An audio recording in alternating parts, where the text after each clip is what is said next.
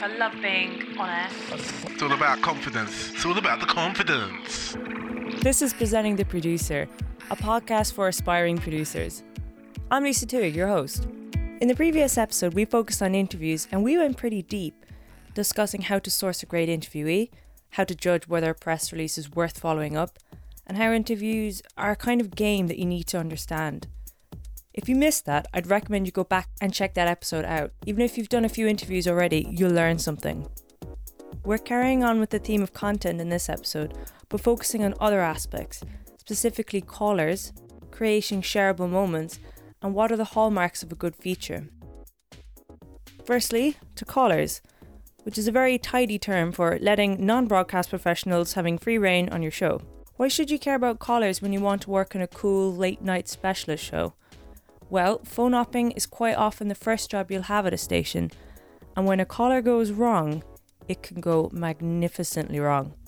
Knowledge is power here, so it's worth your while listening to what some seasoned producers had to say about the ever changing caller. We learned in a previous episode that Six Music's Phil Smith's first job in radio was working overnights on Talksport. He still considers it to be the worst job going in radio, but the years he spent phone opping there honed his instincts.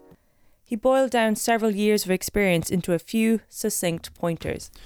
What's interesting about callers is when I worked at Talksport, you know, you are in the middle of the night and so you are dependent upon callers, but at the same time, you want the caller to sound great and you don't want it to affect the quality of the program. I think with callers, uh, the best ones are the ones that get to their point really quickly. Best ones are the ones that understand that they are broadcasting, um, but also this is a conversation. It isn't just about them. So they've got to make their point and they've got to learn to be quiet. So if you are taking, if you're fielding a load of calls and you're talking to somebody who's just phoned in and they're talking over you the whole time, that's a nightmare because you know they're going to do that on air. They've got to appreciate that you're trying to find that best person to get on air, and they've got to take advice from you as well. They can come on and give you, they can come and tell you as a as a phone op um, what they want to say, and you can say to them, right, that's great. What's going to work better if you just if you phrase it like this, and then you can maybe adapt the question because it's going to sound better on air. And if they go, yeah, that's fine, you know you've got a great caller there. How a caller is with you, the phone op, is a good reflection of how they'll be on air. If you're screening a lot of calls simultaneously, it's easy to forget that you're in a position to coach a caller.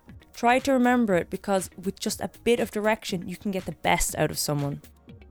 The Jeremy Vine show on BBC Radio 2 receives a considerable amount of callers every show.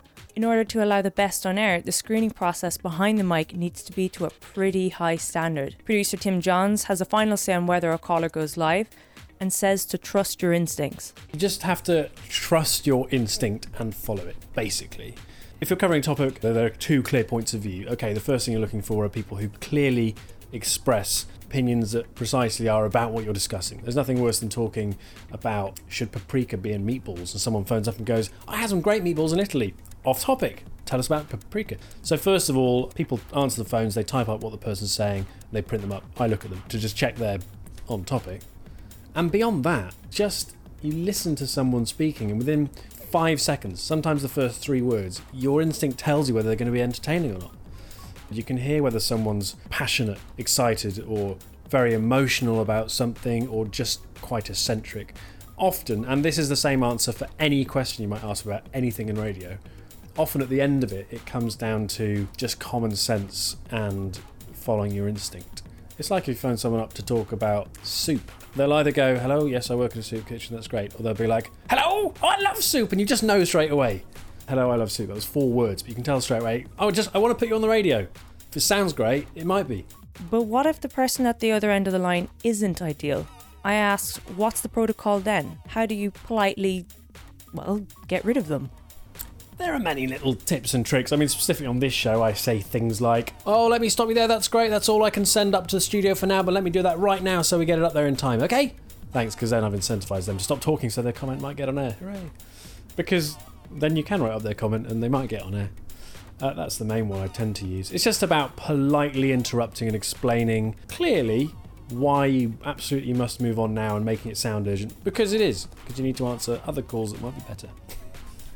You see, while the idea of jumping into phone opping might seem a bit daunting from the outside, it's actually nothing to be afraid of. You'll be nervous your first few times working on the phones, you will, because you're human. However, keep in mind that you instinctively know if you're in for an entertaining story. You've been listening to stories your whole life. You know when you're in for a good one just from someone's opening few words. And it's this instinct that you'll rely on when working the phones. I'm going to pull a book down from the shelf here before we wrap up on callers. Specifically, the Radio Producer's Handbook, written by Rick Kaempfer and John Swanson. This is a book you've got to check out if you're serious about producing as a career. They're both award winning producers in their own right and use a system called the Red Alert System when dealing with callers. The Red Alert System is their name for that gut feeling you get that a caller isn't going to be good content, and they emphasize to never, ever ignore that gut feeling. According to them, bad callers can be broken down into seven specific types. Okay, here we go. The inside caller. This is a caller who knows your presenter personally and just wants to chat to them on the show. Screen this call out as their inside between friends banter won't feel inclusive to other listeners. Tell them your presenter is crazy busy at the moment, but to call back after the show. Picture in the paper, that's all I ever knew. I went to a Baptist church until, The long winded caller. well, like Wednesday night. You guys don't have night. If their story is rambling and difficult for you to follow as phone op, it'll be even worse when they're on air. Be quick with your cutoff here. Write something like, don't take this call on the phone screener, and then put them on hold. Permanently. Hey! it's me again. The Daily Caller. This is the dedicated listener who calls almost every day. While it's great that you have a solid fan, they do make for boring calls after a while. Be friendly with this one, they're a loyal listener after all. If you know their first name, use it. Tell them there's a bunch of calls ahead of them and you don't want them to be stuck on hold all day again. Thank them for calling and for listening and hang up. That is so funny. the Ofcom nightmare. While they probably know they can't swear on air, they also can't help it, and the pressure of suddenly being put on air will most likely make them swear even more out of nerves.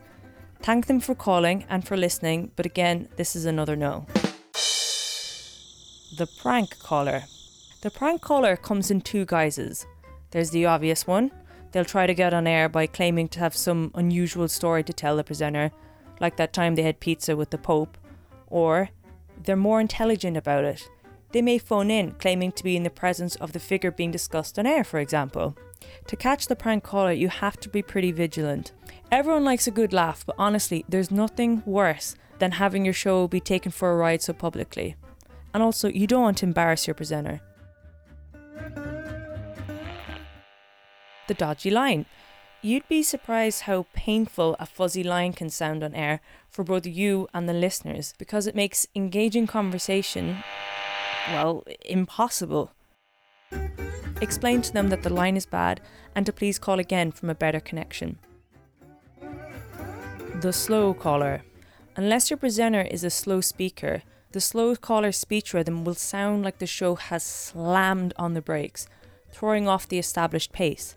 Of course, some people have slower speech patterns due to health or physical reasons, and they shouldn't be discriminated against at all. Just choose your moments correctly. For example, a two minute quiz feature with a ticking sound bed wouldn't work in this situation, but a longer discussion about unfair stereotyping may. Use your common sense here. And finally, quick checklist to tell every caller before they go on air. Turn off the radio if it's on or you'll have awful feedback. 2. No swearing, obviously. 3. The next person they'll be speaking to will be the presenter on air. You'd be surprised how many people aren't aware of that.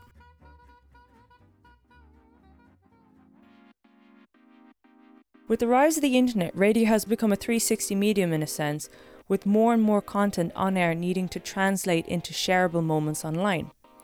This is especially true for stations aimed at a younger demographic. Their content needs to translate successfully across multiple platforms because that's where their target audience is. One Extra's Dari Samuels, producer of Charlie Sloth's weekday show, classes himself as a content creator primarily. Creating shareable content requires a different way of thinking.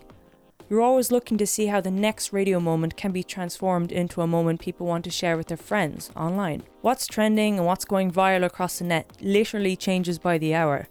I asked Dari about where he gets his ever changing content ideas from, and he explained it all starts the minute he leaves the studio. A lot of ways I get my ideas is from being in the real world. As soon as I, I leave like the building, the studios, that's when I get inspired because it's it's the conversations I hear at the queue in Tesco's or at the bus stop or oh, someone's playing music on their phone, but what track is it?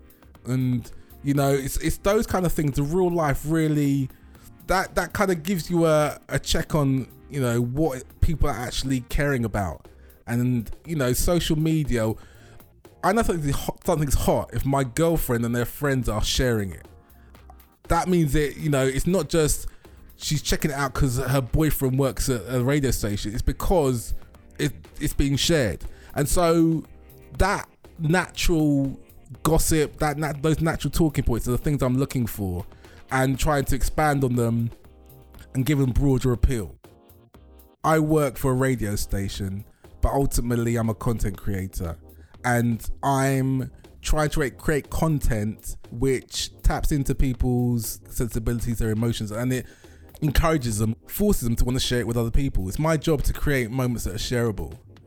And that's where social media becomes a potent tool where if you create a moment, whether it's related to a certain type of people or certain group of people, and create something that works, it's not just you had to be there, where you can experience it at any time and it still makes sense, then that you're creating more value. So I'm having to think not only in terms of what we're going to talk about now on the radio show, but what can we create now that can live longer and doesn't only make sense in this moment. That is what my job is. I'm constantly thinking about now and I'm constantly thinking about forever. So whether that's an audio, visual, whatever the content medium, it's how do I make this funny for now or entertaining for now, but also how can I make this have longevity and be shareable and something that will still be entertaining tomorrow, next month, next year. And that's the challenge. And it makes you refocus, think differently really about how you treat different set of pieces, whether it's a feature, whether it's an interview. If I'm talking about today and the weather today or the football match today, am I giving my content a lifespan or short lifespan? How can I avoid limiting the longevity of a piece of content by putting things that fix it in a place or location or time.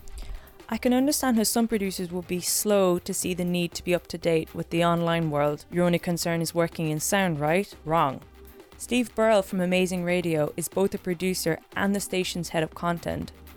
I asked him how important is it that a producer stays in the know about what's happening in the world of social media. Massively. In the last however many years, it's become the biggest tool to get your messages out there and to interact with people, to engage with people, to bring them in to listen to your radio station. So you, you have to keep abreast of everything that's going on, any new happenings, whether it's Periscope or Facebook Live, or you need to keep on top of these things because that's what radio is now. I think back 15 years ago, radio was just radio. You just had to go and speak on the radio. You didn't perhaps have to look good.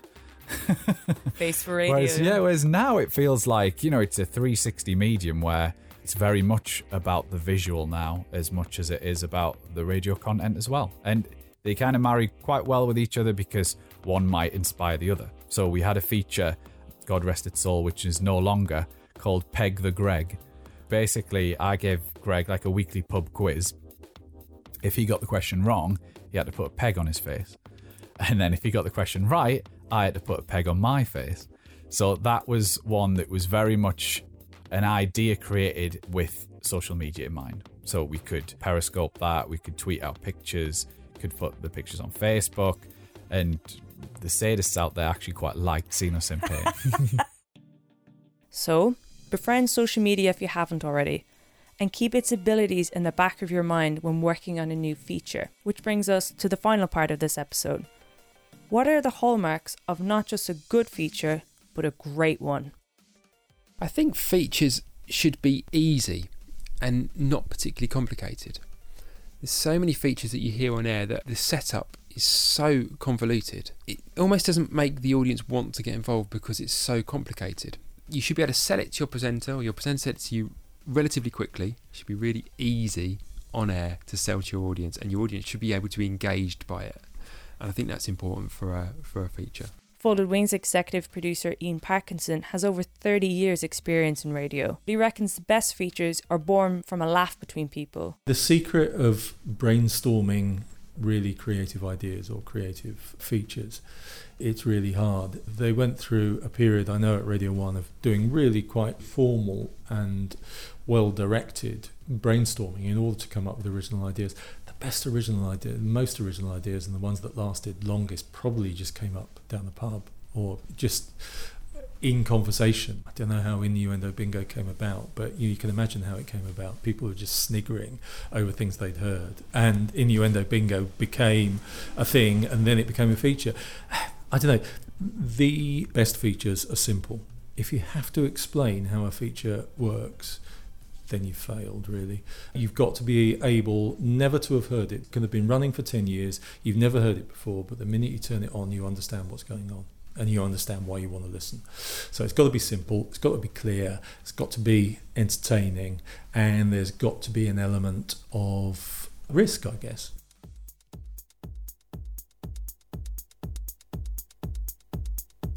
When you're using new features, remember Ian's points.